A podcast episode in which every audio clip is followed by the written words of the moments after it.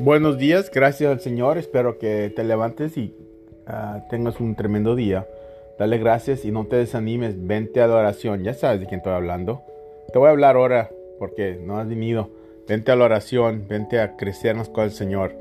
El verso de hoy es 1 de Juan 3:18. Dice, niños, hijos, niños, ah, no nomás digan que seamos amar uno al otro, pero enséñalo con la acción, con tu la verdad como estás haciéndolo. Que Dios te bendiga, lee el verso para que lo entiendas un poquito mejor. Si necesitas oración, aquí estoy para ti. Estamos a la oración hoy a las 6 de la tarde.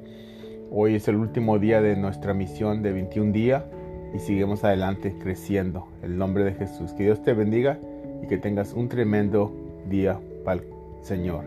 En el nombre todopoderoso. Aquí estoy. Dios te bendiga.